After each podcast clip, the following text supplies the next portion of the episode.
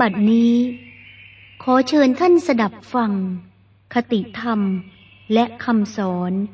ของท่านเจ้าคุณพระธรรมโกษาจารย์ พุทธทาสภิกขุ แห่งสวนโมกขพลารามอำเภอชยา จังหวัดสุราษฎร์ธานี เรื่อง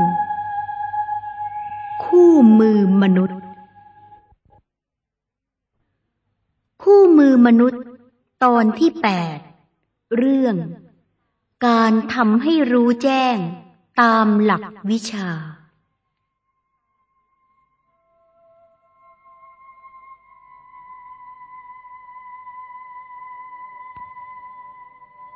คราวนี้จะอธิบายถึงวิธีทำความเห็นแจ้งให้เกิดขึ้นตามหลักวิชา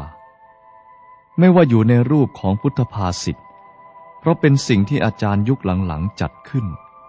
เป็นวิธีเหมาะสำหรับผู้ปฏิบัติที่มีอุปนิสัยอ่อน ยังมองไม่เห็นทุกภัยตามธรรมชาติด้วยตาตัวเอง อย่างไรก็ตาม นี่ก็ไม่ได้หมายความว่า วิธีที่เป็นไปตามหลักเกณฑ์ชนิดนี้ จะวิเศษกว่าที่จะเป็นไปตามวิธีธรรมชาติ เพราะเหตุว่าเมื่อตรวจดูพระไตรปิฎกโดยตรง จะเห็นว่ามีกล่าวแต่วิธีที่เป็นไปตามธรรมชาติทั้งนั้น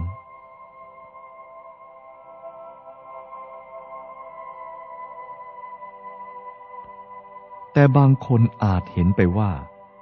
นั่นเป็นเรื่องที่เป็นไปได้ เฉพาะบุคคลที่มีบุญบารมี หรืออุปนิสัยได้สะสมมาไว้มาก จนเพียงพอที่จะรู้สิ่งเหล่านั้นได้ เหมือนกับทำเล่น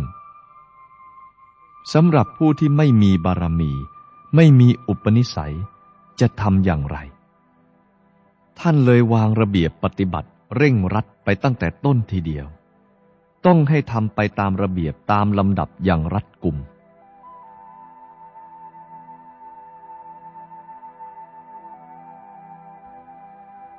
ระเบียบปฏิบัติเพื่อทำให้เกิดความเห็นแจ้งนี้ เพิ่งเรียกกันในยุคอัตถกถา โดยชื่อใหม่ว่า วิปัสนาธุระ ให้เป็นคู่กันกับคันธธุระ ซึ่งเป็นเรื่องการเรียนตำราโดยตรง วิปัสสนาธุระเป็นการเรียนจากภายใน คืออบรมจิตโดยเฉพาะ ไม่เกี่ยวกับตำราคำว่าคันธธุระ และวิปัสสนาธุระสองคำนี้ ไม่ได้มีมาในบาลีพระไตรปิฎกจะมีปรากฏก็แต่ในหนังสือชั้นหลังๆ เช่นอัตถกถาธรรมบทเป็นต้น แต่ถึงอย่างนั้นก็ตาม เราก็อาจใช้เป็นหลักเกณฑ์ได้ว่า วิปัสสนาธุระนั้น เป็นการงานของพุทธบริษัทที่ตั้งอกตั้งใจจะทำความดับทุกข์ ด้วยการทำความเพียรในทางเพ่งพิจารณาโดยตรง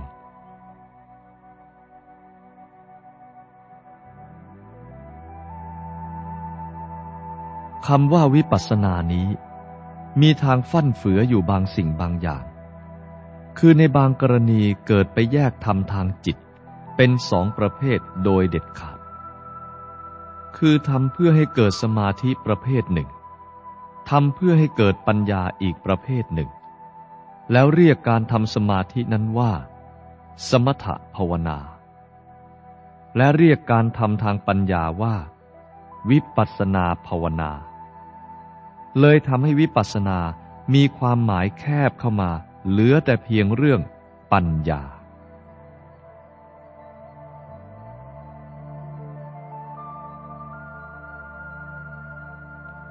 แต่โดยที่แท้แล้วคำว่าวิปัสสนาธุระ ต้องกินความรวมหมด ทั้งสมถภาวนาและวิปัสสนาภาวนา คือหมายถึงทั้งสมาธิและปัญญานั่นเอง และยิ่งไปกว่านั้น ยังรวมเอาศีล ซึ่งยังไม่ใช่ตัวภาวนาอะไรเลย เข้าไปอีกด้วย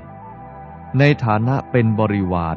หรือเป็นบาดฐานของสมาธิ เพื่อจะให้เข้าใจการปฏิบัติวิปัสสนาได้เป็นอย่างดี อาจารย์แต่การก่อน นิยมตั้งหัวข้อไว้เป็นข้อข้อๆมาทีเดียว หัวข้อแรกที่สุดก็ว่า อะไรเป็นฐานที่ตั้งที่อาศัยของวิปัสสนา อะไรเป็นลักษณะเครื่องสังเกตว่าเป็นตัววิปัสสนา อะไรเป็นกิจที่เรียกว่า วิปัสสนา และอะไรจะเป็นผลสุดท้ายของวิปัสสนา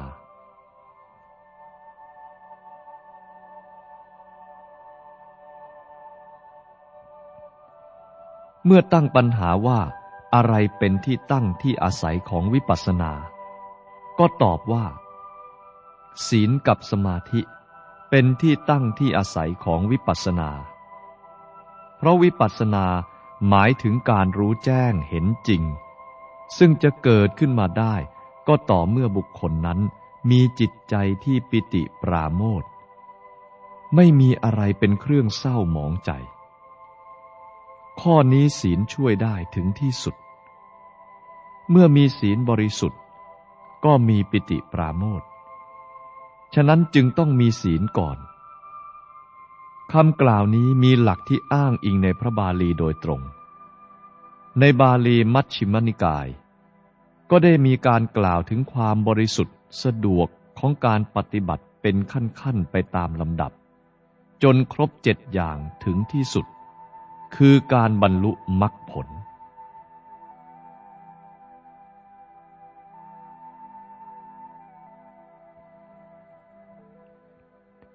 ในขั้นแห่งความบริสุทธิ์เจ็ดอย่างนั้น ท่านก็ยกเอาศีลเป็นข้อแรก เรียกว่า ศีลวิสุทธิ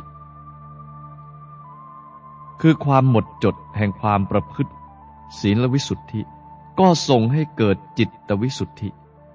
คือความหมดจดแห่งจิต ความหมดจดแห่งจิต ก็ส่งให้เกิดทิฏฐิวิสุทธิ คือความหมดจดแห่งความเห็น ความหมดจดแห่งทิฏฐิ ก็ส่งให้เกิดกังขาวิตรณวิสุทธิ คือความหมดจดแห่งความรู้ที่จะข้ามความสงสัยเสียได้ ต่อไปความหมดจดแห่งความรู้ เป็นเครื่องข้ามความสงสัย ก็ส่งให้เกิดมัคคามัคคยานทัศนวิสุทธิ คือความหมดจดแห่งความเห็นแจ้งว่าอะไรเป็นหนทาง อะไรไม่ใช่หนทาง ความหมดจดในความรู้ว่า อะไรเป็นทาง อะไรไม่ใช่ทางนี้ ก็ส่งให้เกิดปฏิปทาญาณทัศนวิสุทธิ คือความหมดจดแห่งความรู้ความเห็นในตัวการปฏิบัตินั้น ๆ ปฏิปทาญาณทัศนวิสุทธินี้ ก็ส่งให้เกิดญาณทัศนวิสุทธิ อันเป็นขั้นสุดท้าย คืออริยมรรคซึ่งเป็นคู่กันกับอริยผล ผลเป็นสิ่งที่เกิดจากมรรคเองอย่างหลีกเลี่ยงไม่พ้น ฉะนั้น ท่านจึงกล่าวไว้เพียงแค่อริยมรรคในฐานะเป็นขั้นสุดท้ายของการปฏิบัติ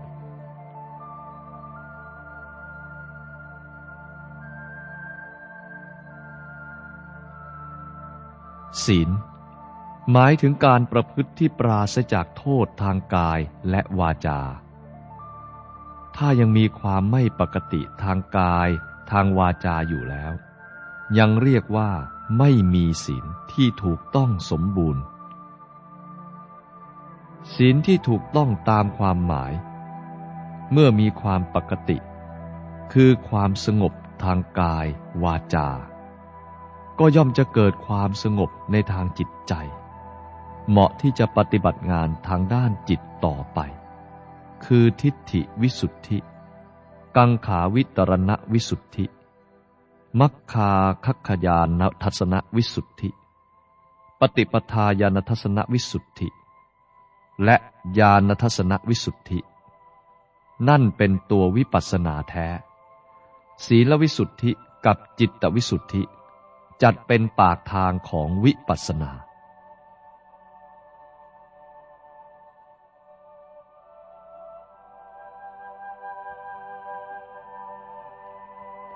วิปัสนาตัวที่หนึ่ง ความหมดจดของทิฏฐิ หมายถึงการหมดความเห็นผิดที่เห็นกันมาแต่เดิม หรือตามสิ่งแวดล้อมนับตั้งแต่ความเชื่อ งมงาย ไร้เหตุผลในเรื่องของไสยศาสตร์ ขึ้นมาถึงเรื่องความเข้าใจผิดในธรรมชาติ เช่นเห็นว่าร่างกายและจิตใจเหล่านี้ เป็นของเที่ยง เป็นสุข หรือเป็นตัวตน เป็นสัตว์ เป็นมนุษย์ เป็นเทวดา เป็นพรหม เป็นผี เป็นอะไรอะไรในทางขลังทางศักดิ์สิทธิ์ไปทั้งนั้น ไม่สามารถจะเห็นว่ามันเป็นเพียงธาตุสี่หรือเป็นเพียงนามและรูป กายกับใจ แต่ไปเห็นเป็นตัวเป็นตน มีเจตพูดหรือวิญญาณที่เข้าเข้าออกออกอยู่กับร่างกาย มองไม่เห็นว่าเป็นขัน คือรูป เวทนา สัญญา สังขาร วิญญาณ ไม่เห็นว่าเป็นเพียงการสัมผัสทางตา หู จมูก ลิ้น กาย ใจ เหล่านี้เป็นต้น ความคิดผิดจึงโน้มเอียงไปในทางยึดถือความขลัง ยึดถือความศักดิ์สิทธิ์ จนทำให้เกิดความหวาดกลัว เลยต้องทำพิธีรีตองต่างๆ ตามความเชื่อความเห็นผิดเหล่านั้น นี่เรียกว่า ความเห็นยังไม่สะอาดหมดจด จะต้องเริ่มละความเห็นที่เหลวไหลอย่างผิดผิดในขั้นหยาบหยาบทำนองนั้นให้หมดเสียก่อน จึงจะเป็นวิปัสสนาตัวที่หนึ่ง เรียกว่า ทิฏฐิวิสุทธิ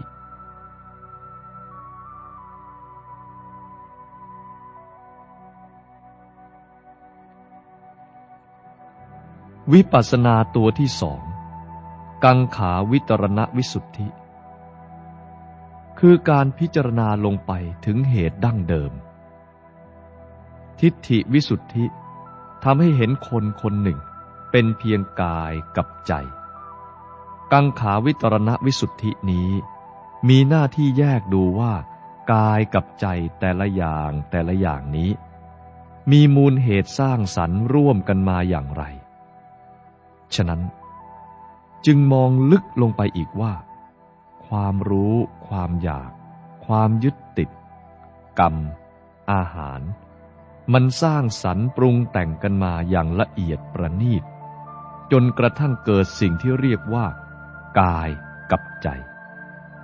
กังขาวิตรณวิสุทธิกล่าวคือ ความหมดจดแห่งความรู้ที่จะให้ข้ามความสงสัยเสียได้ นี่จึงหมายถึงความเห็นแจ้งในพวกเหตุพวกปัจจัยของสิ่งทั้งปวงนั่นเอง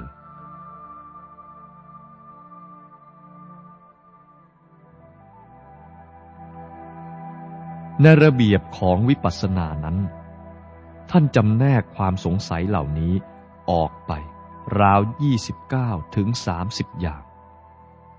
แต่สรุปแล้วก็คือ เป็นความสงสัยเกี่ยวกับตัวเรามีอยู่หรือไม่ ตัวเรามีแล้วหรือไม่ ตัวเราจะมีต่อไปหรือไม่ ในลักษณะอย่างไรเป็นต้น การจะข้ามความสงสัยได้นั้น ก็ต้องอาศัยเหตุที่ได้ทราบว่ามันไม่มีตัวเรา มีแต่ธาตุขันอายตนะ พร้อมทั้งเหตุปัจจัยต่างๆ เช่นอวิชชา ตัณหา อุปทาน กรรม อาหาร ซึ่งปรุงแต่งสิ่งเหล่านี้ โดยมันไม่มีตัวเราจริง ๆ แล้วเริ่มเลิกความเข้าใจเขาาว่าเรามีอยู่ เรามีมาแล้ว เราจะมีต่อไปนั้นเสีย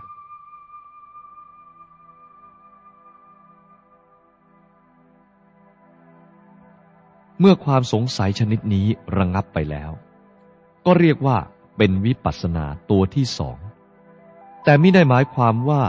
เป็นการถอนอุปทานว่ามีตัวเราได้โดยสิ้นเชิง เพราะส่วนที่ละเอียดกว่านั้นยังมีอยู่อีก ความสงสัยเหล่านี้ได้ระงับไป เพราะว่าเรามีความรู้เรื่องการปรุงแต่งของเหตุปัจจัยต่างๆ จนเพิกถอนความเชื่อว่ามีตัวเราชั้นหยาบหยาบนี้เสียได้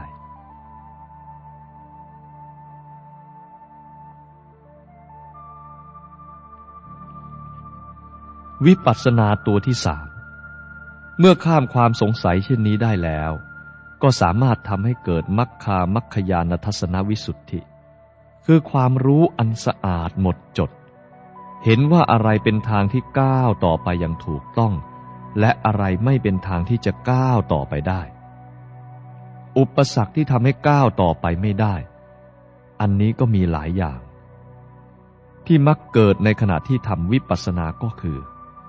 ในตอนที่จิตเป็นสมาธินั้น มักจะเกิดสิ่งต่าง ๆ ชนิดแปลกประหลาด และจับอกจับใจแก่ผู้ทำมากเหลือเกิน เช่นเห็นแสงสว่างรุ่งเรืองน่าอัศจรรย์ปรากฏอยู่ที่ตาในโดยไม่ต้องลืมตา ถ้ายิ่งไปโน้มจิต เพื่อให้เห็นนั่นเห็นนี่ ก็ยิ่งไปกันใหญ่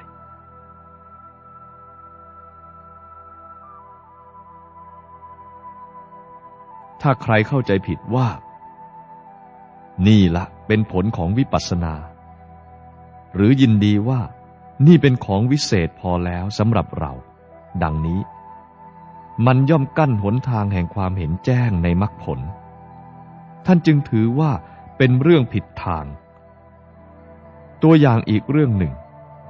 เช่นเกิดปิติอิ่มอกอิ่มใจขึ้นมาท่วมท้นจิตใจเสียเรื่อยตลอดเวลา จนไม่อาจพิจารณาอะไรได้อีกต่อไป หรือเกิดเข้าใจว่า นี่แล้วเป็นนิพพานในปัจจุบันทันตาเห็นดังนี้เป็นต้น ก็ติดตันไม่ก้าวหน้าไปได้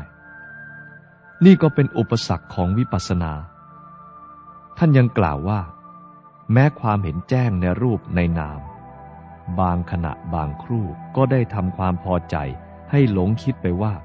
ตนเป็นผู้เห็นธรรมอย่างวิเศษ แล้วทนงตัว ฟุ้งซ่านอยู่ด้วยความเห็นผิดต่างๆ ในเรื่องเหล่านั้น นี่ก็นับว่าเป็นอุปสรรคของวิปัสสนา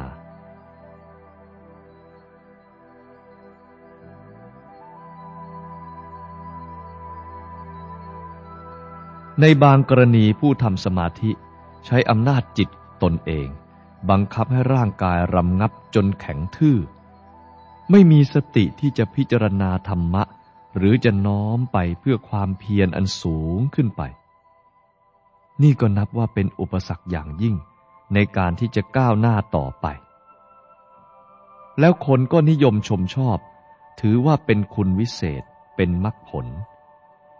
ผู้ที่พอใจหลงไหลแต่ในทางสมาบัตินั่งตัวแข็งทื่อไม่รู้สึกตัว จึงไม่อาจก้าวไปในทางปัญญาได้เลย เป็นที่น่าสงสารอย่างยิ่ง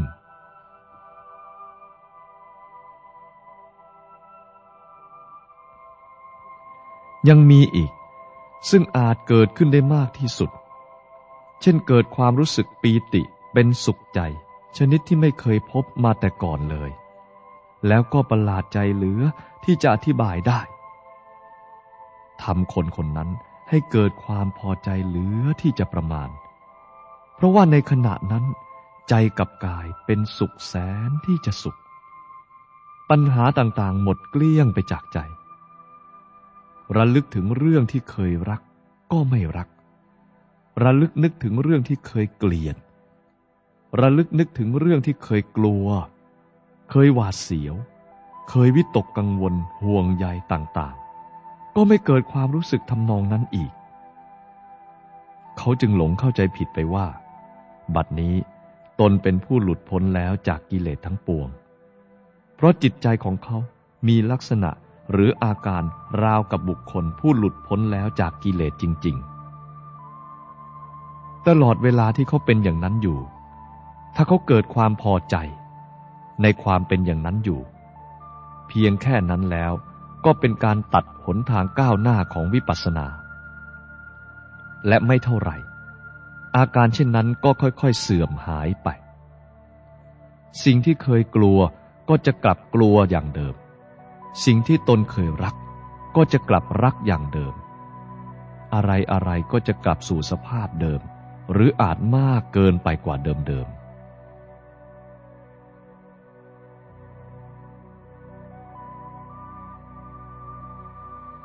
อีกอย่างหนึ่ง เกี่ยวกับเรื่องความเชื่อคความเชื่อที่ไม่เคยแน่นแฟ้นมาแต่ก่อน ก็จะปรากฏว่าแน่นแฟ้น เช่นเชื่อในพระรัตนตรัย หรือในสิ่งที่ตัวนึกจะเชื่อ แม้ที่สุด เช่นความพอใจในธรรมะก็จะมีอาการรุนแรง ลักษณะของความเฉยต่อสิ่งทั้งปวง มีอาการชัดแจ้ง ล้วนแต่เป็นอาการจูงจิตให้หลงผิด คิดว่าตนได้บรรลุมรรคผลนิพพานแล้ว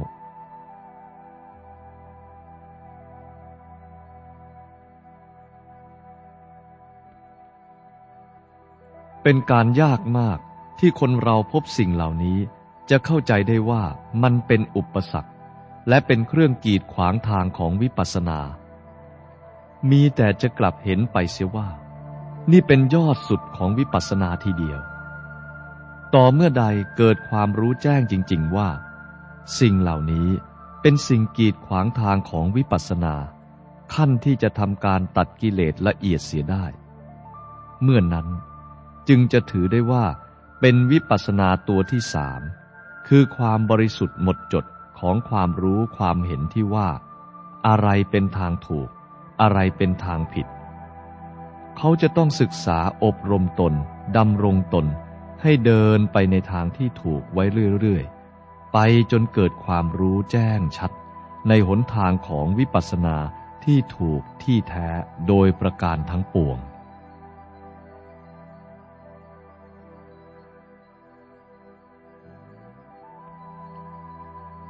วิปัสสนาตัวที่สี่เมื่อมีความเข้าใจในเรื่องทางผิดทางถูกโดยสมบูรณ์เช่นนี้แล้ว ความรู้ในอันดับต่อไป ก็จะต้องดำเนินถูกทางเป็นธรรมดา และจะก้าวหน้าไปตามลำดับนับตั้งแต่เห็นความจริงในสังขารทั้งปวง ชัดแจ้งถึงที่สุด จนกระทั่งวางใจเฉยในสิ่งทั้งปวง มีจิตพร้อมที่จะบรรลุถึงการรู้อริยสัจที่เป็นคุณธรรมชั้นวิเศษสืบไป เรียกว่า ปฏิปทาญาณทัศนวิสุทธิ ซึ่งแปลว่า ความหมดจดแห่งความรู้ ความเห็นในตัวทางแห่งการปฏิบัติ นับเป็นวิปัสนาตัวที่สี่หรือนับเป็นวิสุทธิอันดับที่หก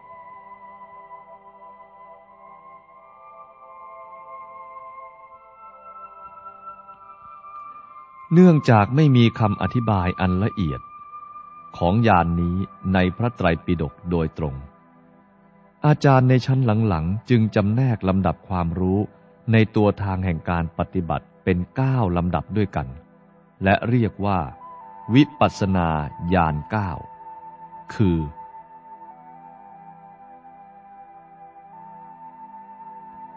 หนึ่ง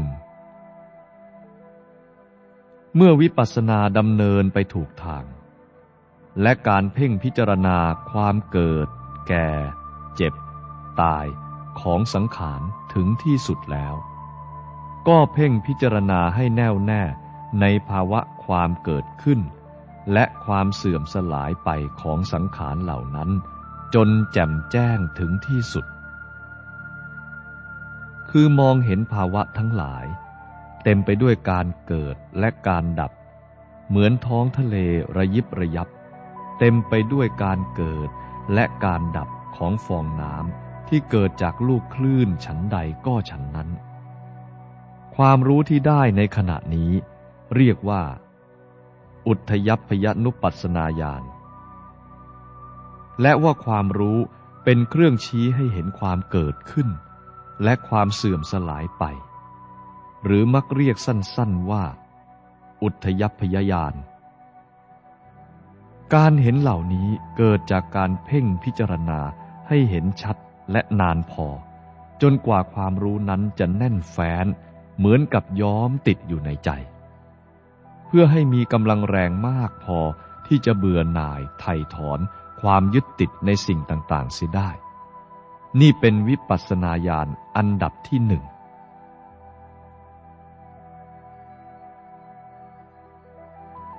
การเพ่งพิจารณาความเกิดขึ้น และความเสื่อมสลายไปถึงสองประการในความเดียวกันนั้น ยังหยาบอยู่ ยังพร่ากว่าที่จะเพ่งเพียงอย่างเดียว ในขั้นนี้ท่านจึงให้ทิ้งเสียอย่างหนึ่ง คือไม่เพ่งดูฝ่ายเกิด เพ่งดูแต่ฝ่ายความดับ เพื่อให้เห็นความสลายหรือความดับลึกซึ้งรุนแรงถึงที่สุด จนกระทั่งรู้สึกว่า ในโลกทั้งปวง ไม่มีอะไรนอกจากความพังทลาย หรือความแตกดับทั่วไปหมด เหมือนกับหาฝน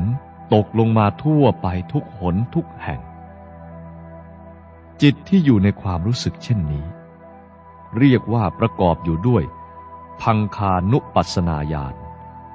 แปลว่าความรู้เป็นเครื่องชี้ให้เห็นความพังทลายหรือความดับ เรียกสั้นๆว่า พังขยาน นี่เป็นวิปัสนาญาณอันดับที่สอง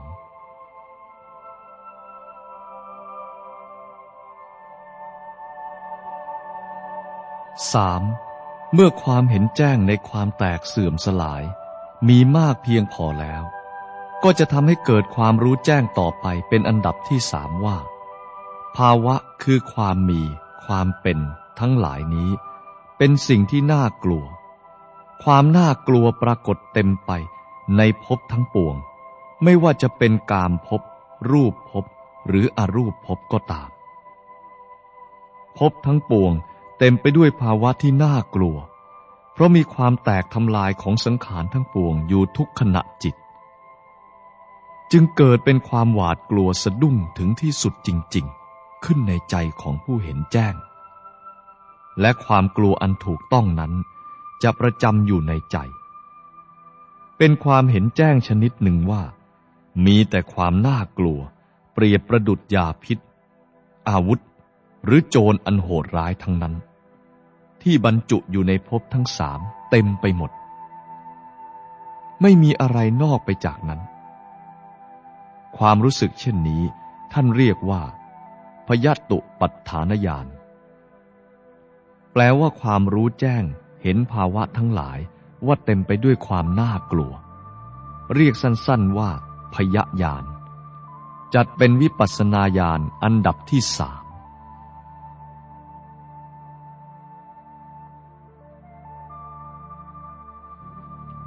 สี่เมื่อรู้สึกว่าในภาวะทั้งปวง เต็มไปด้วยความน่ากลัวมากพอ ต่อไปก็จะเกิดความรู้แจ้งขึ้นมาว่า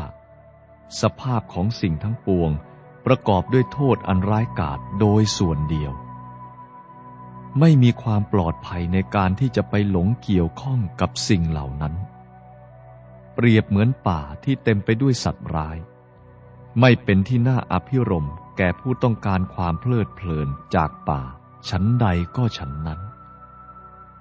ความรู้สึกเห็นสภาพทั้งปวง เต็มไปด้วยโทษต่างๆ เช่นนี้ เรียกว่า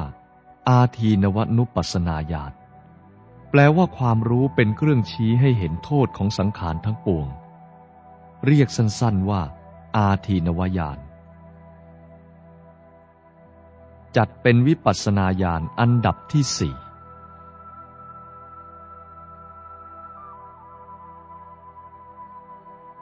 ห้าเมื่อพิจารณามองเห็นว่า สิ่งทั้งหลายย่อมเต็มไปด้วยโทษทุกๆกระเบียดนิ้วเช่นนี้แล้ว ก็เกิดความเบื่อหน่ายในภาวะทั้งปวง เห็นเป็นเหมือนกับบ้านเรือนที่ถูกไฟไหม้เหลือแต่ดุ้นฐาน ดูเป็นรูปโครงของบ้านเรือนที่ถูกไฟไหม้ ไม่น่าเสน่หาแต่ประการใด ความรู้สึกเบื่อหน่ายต่อการที่จะต้องระคนอยู่กับสิ่งปรุงแต่งทั้งปวงนี้ เรียกว่า นิพพิทานุปัสนาญาณ แปลว่าความรู้ทำให้เกิดความเบื่อหน่าย เรียกสั้นๆว่า นิพพิทายานเป็นวิปัสนาญาณอันดับที่ห้า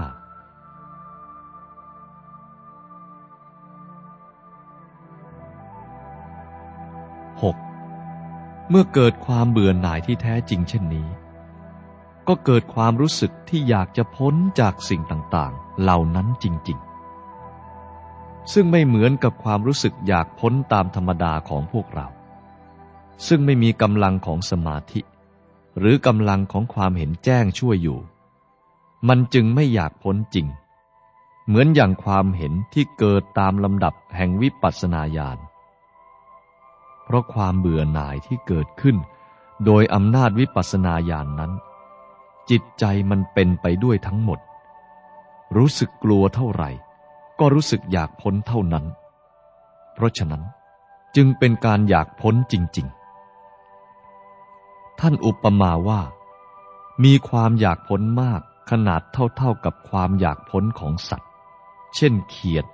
ซึ่งกำลังดิ้นอยู่ในปากงู มันอยากพ้นเท่าไหร่ ก็ลองคิดดูเอาเถอะ เดี๋ยวนี้คนที่มีนิพพิทายานแล้ว ก็อยากพ้นจากภาวะทั้งปวงมากเท่านั้น หรือเปรียบอย่างเนื้อหรือนกที่ติดบ่วงดิ้นเร่าๆ มันอยากพ้นจากบ่วงนั้นเท่าไหร่ เขาก็อยากพ้นจากสังขารทุกข์มากเท่านั้น ความรู้สึกอยากจะพ้นจริง ๆทำนองนี้ เรียกว่า มุนจิตุ กรรมยตายานซึ่งแปลว่าความรู้เป็นเหตุให้เกิดความปรารถนาที่จะพ้นทุกข์ นับเป็นวิปัสสนาญาณอันดับที่หก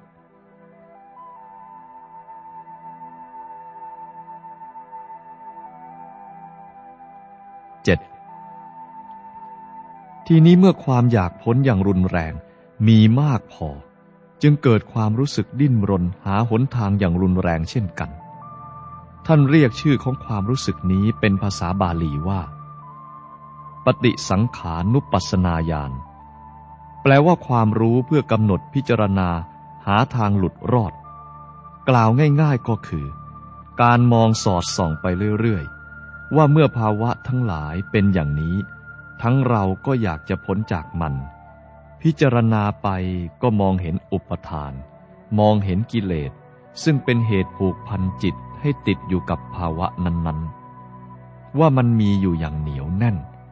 จึงหาหนทางต่อไป ในอันที่จะทำให้กิเลสนั้น อ่อนกำลังลงเสียก่อน เมื่อเห็นความอ่อนกำลังของกิเลสนั่นแล้ว จึงทำลายมันเสีย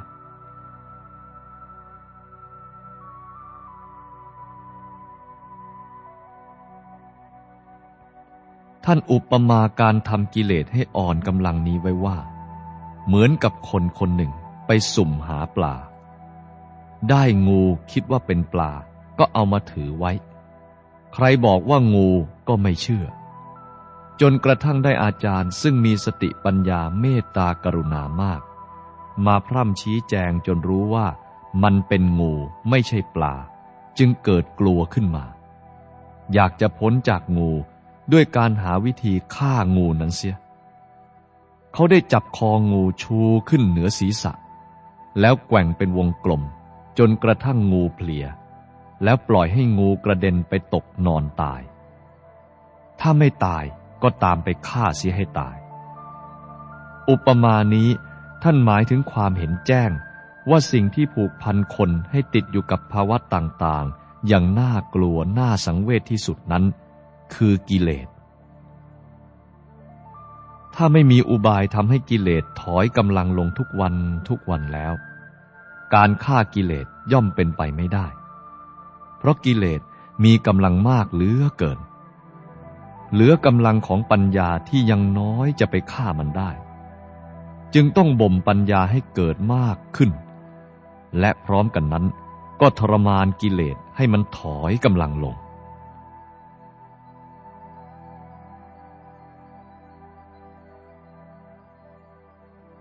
การพิจารณาให้เห็นสิ่งทั้งหลายเป็นอนิจจังทุกขังอนัตตา ไม่น่าเอาไม่น่าเป็นอยู่เสมอ และยิ่งยิ่งขึ้น นั่นแหละเป็นการตัดอาหารของกิเลสทำให้กิเลสถอยกำลังอยู่เป็นประจำวันเสมอไป และเราจะต้องทำเพิ่มให้มากขึ้น ให้แยบคายยิ่งขึ้นยิ่งขึ้นไปอีก นี่เป็นช่องทางที่เราจะชนะกิเลส ซึ่งใหญ่เท่าภูเขาด้วยตัวเราเล็กนิดเดียวนี้ได้ ท่านเปรียบว่า ต้องมีความกล้าให้มากพอ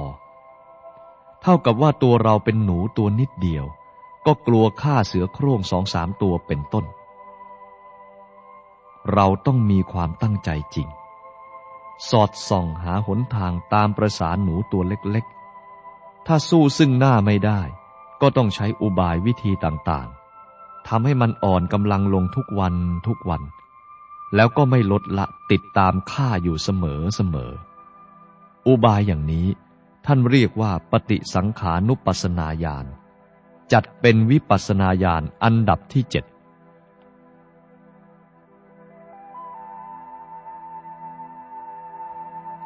8. การทำให้กิเลสอ่อนกำลังลงนั้น เป็นเหตุให้เราวางเฉยในสิ่งทั้งปวงได้ยิ่งขึ้นทุกที ฉะนั้น โอกาสต่อไปนี้จึงเป็นลำดับแห่งสังขารุเปกขายานซึ่งแปลว่า ความรู้อันเป็นเหตุให้วางเฉยในสังขารทั้งปวงยานนี้อาศัยการพิจารณาเห็นความว่างแห่งสังขารทั้งหลายว่า ว่างจากแก่นสาร ว่างจากความเป็นสัตว์ เป็นบุคคล ว่างจากสาระคือความเที่ยงแท้ถาวร ว่างจากความสุข เพราะเต็มไปด้วยทุกข์ ว่างจากความงดงาม เพราะดูแล้วล้วนแต่น่าระอา ดังนี้เป็นต้น ในที่สุด ก็เกิดความวางเฉยในสิ่งทั้งปวงในทุกๆภาวะ เห็นสิ่งที่เคยรักใคร่หลงไหล เป็นก้อนอิฐก้อนดินไป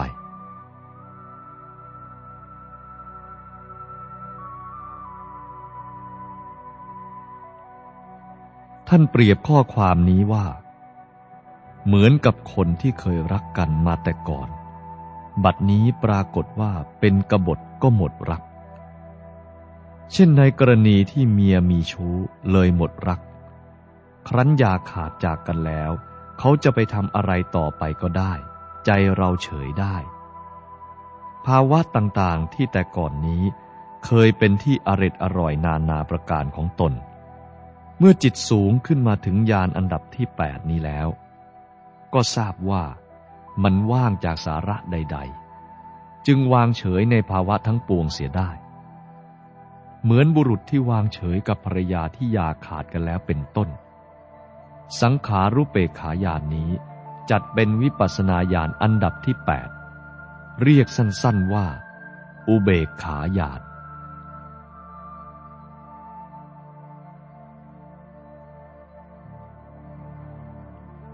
9. เมื่อวางเฉยในภาวะทั้งปวงได้อย่างนี้ ใจก็พร้อมที่จะรู้อริยสัจสี่ที่จะทำให้บรรลุถึงทางที่จะนำไปสู่ความเป็นพระอริยเจ้า จิตที่อยู่ในสภาพเช่นนี้ท่านเรียกว่า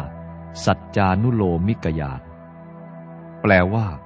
ความเห็นที่พร้อมที่สุดที่จะรู้อริยสัจชนิดที่เป็นขั้นทำลายกิเลสเครื่องผูกพันคน ให้ติดโลกให้หมดไปได้ เป็นพระอริยบุคคลชั้นใดชั้นหนึ่ง นับเป็นวิปัสนาญาณอันดับที่เก้าเรียกสั้นๆว่า อนุโลมิกญาณ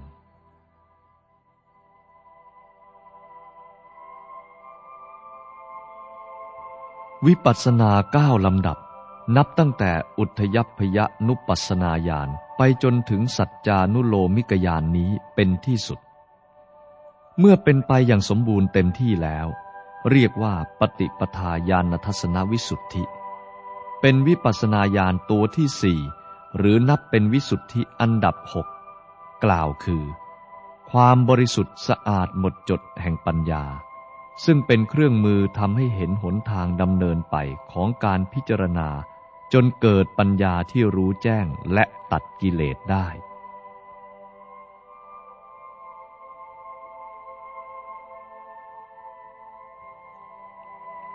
วิปัสนาตัวที่ห้า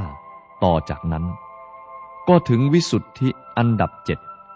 ที่เรียกว่า ญาณทัศนวิสุทธิ คือความหมดจดแห่งความเห็นที่ถูกต้อง ซึ่งได้แก่อริยมรรคญาณนนั่นเอง นี่เป็นขั้นสุดท้ายของวิปัสนาหรือผลของวิปัสนา ได้แก่ อริยมรรคญาณทั้งสี่นับเป็นวิปัสนาตัวที่ห้า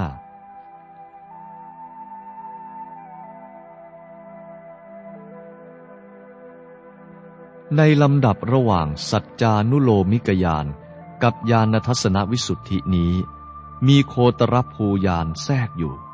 ในฐานะที่เป็นเครื่องหมายขั้นระหว่างคนธรรมดาที่มีกิเลส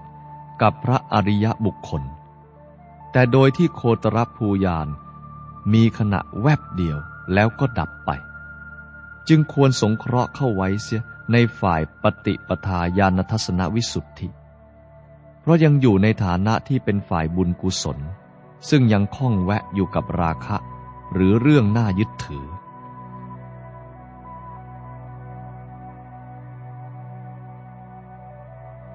โดยสรุป เราจะเห็นได้ว่า หลักแห่งการศึกษาวิปัสสนานั้น มีรากฐานที่ตั้งคือศีล สมาธิ ปัญญา พิจารณาอะไร ขอตอบว่า พิจารณาสิ่งทั้งปวง จะเรียกว่าโลก หรือภาวะ หรือสังขาร หรือขันห้าก็ได้ เพราะว่าในภาวะทั้งหลาย ก็ไม่มีอะไรมากไปกว่าขันห้า พิจารณาให้เห็นอะไร ตอบว่า ให้เห็นความไม่เที่ยง เป็นทุกข์ เป็นอนัตตา มีเต็มไปในภาวะทั้งหลายในโลก เช่นความเกิดขึ้น ตั้งอยู่ ดับไป ดับไป จนเห็นว่าเต็มไปด้วยความน่ากลัว น่าเบื่อหน่าย ไม่มีอะไรที่น่าเอา น่าเป็น อาการเหล่านี้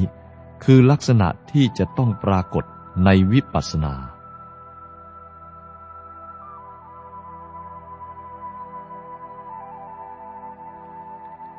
อะไรเป็นกิจของวิปัสสนา กิจโดยตรงของวิปัสสนาก็คือ การกำจัดความโง่ เพราะวิปัสสนาแปลว่า ความเห็นแจ้ง ผลของวิปัสสนาคืออะไร ผลก็คือ เกิดความเห็นแจ่มแจ้ง เกิดความรู้แจ้งแทงตลอดในสิ่งทั้งปวงกำจัดกิเลสให้สูญสิ้นไปเป็นความสะอาด สว่าง สงบ ไม่มีอะไรผูกพันจิตนี้ให้ติดอยู่กับภาวะทั้งหลายในโลก จึงเกิดลักษณะที่เรียกว่า หลุดพ้นออกจากโลก อันเป็นที่อยู่ของหมู่คนผู้ติดกาม จิตไม่มีความทุกข์เพราะไม่มีตัณหา หรือความอยากแต่ประการใดอีกต่อไป ท่านเรียกอาการเช่นนี้ว่า ถึงที่สุดแห่งกิจ ที่จะต้องกระทำในพระพุทธศาสนา ได้ด้วยการกระทำอย่างนี้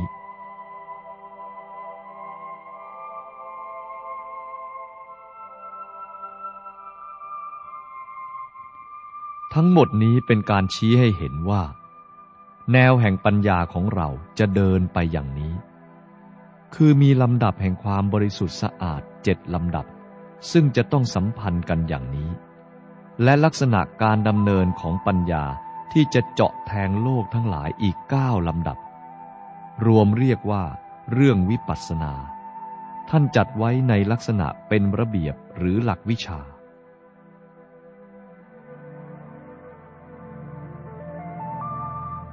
ส่วนรายละเอียดปลีกย่อยต่างๆนั้น อาจหาได้จากหนังสือของครูบาอาจารย์สืบไป แต่โดยแนวใหญ่แล้ว ขอให้เข้าใจไว้อย่างนี้สำหรับป้องกันมิให้เกิดความเข้าใจผิด ในการปฏิบัติธรรม อันเป็นชั้นยอดที่สุด สูงที่สุดของพระพุทธศาสนา ปรากฏว่าในขณะนี้ยังมีคนที่หลงผิดอยู่เป็นจำนวนมาก ที่เข้าไปยึดเอาสิ่งที่ไม่ใช่วิปัสสนามาเป็นวิปัสสนา เลยทำให้เกิดเป็นวิปัสสนาการค้าหาเงิน วิปัสสนาชวนเชื่อ เพื่อให้ได้พักพวกแล้วแต่งตั้งให้เป็นพระอริยเจ้าแบบใหม่ๆ อันอยู่ในสภาพที่น่าเวทนาอย่างยิ่ง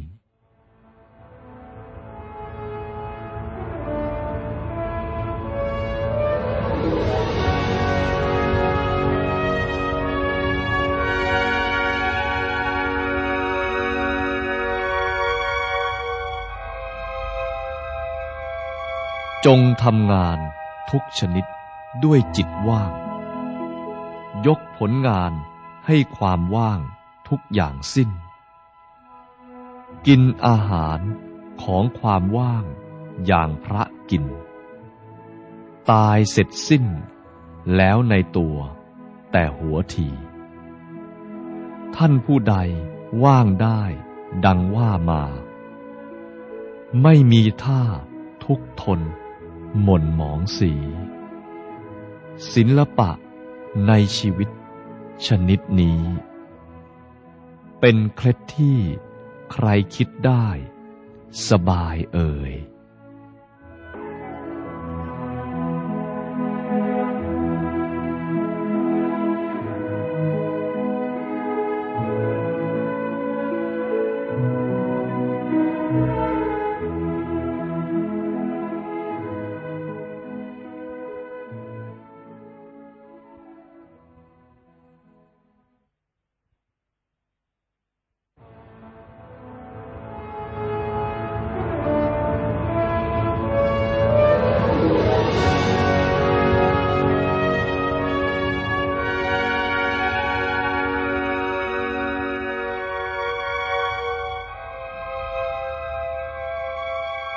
รียนอะไร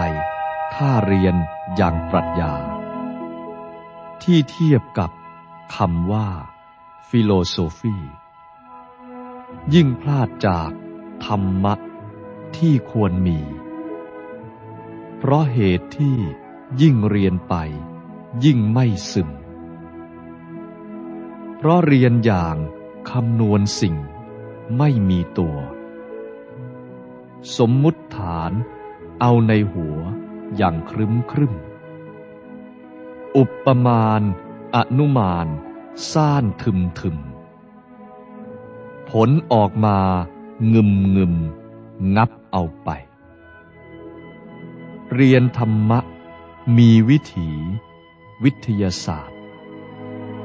มีตัวธรรมที่สามารถเห็นชัดใส ไม่คำนวณ หากแต่มอง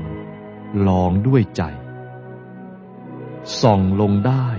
ตามที่อาจฉลาดมอง จะส่วนเหตุหรือส่วนผล ยนประจักษ์ เห็นตระหนักว่าอะไรอย่างไรสนอง แก่คำถามแจ้งถนัด ชัดทำนอง ตามที่ต้องปฏิบัติ ชัดลงไป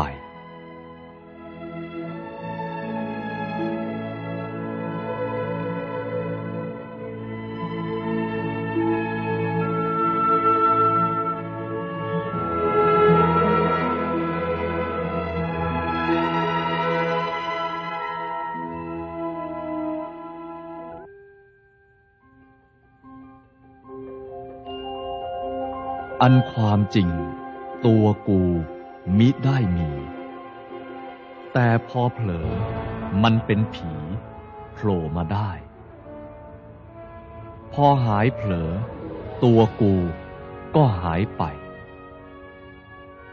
หมดตัวกูเสียได้เป็นเรื่องดี สหายเอ๋ย จงถอนซึ่งตัวกู และถอนทั้งตัวสู อย่างเต็มที่ มีกันแต่ปัญญาและปราณี หน้าที่ใครทำให้ดี เท่านี้เอ่ย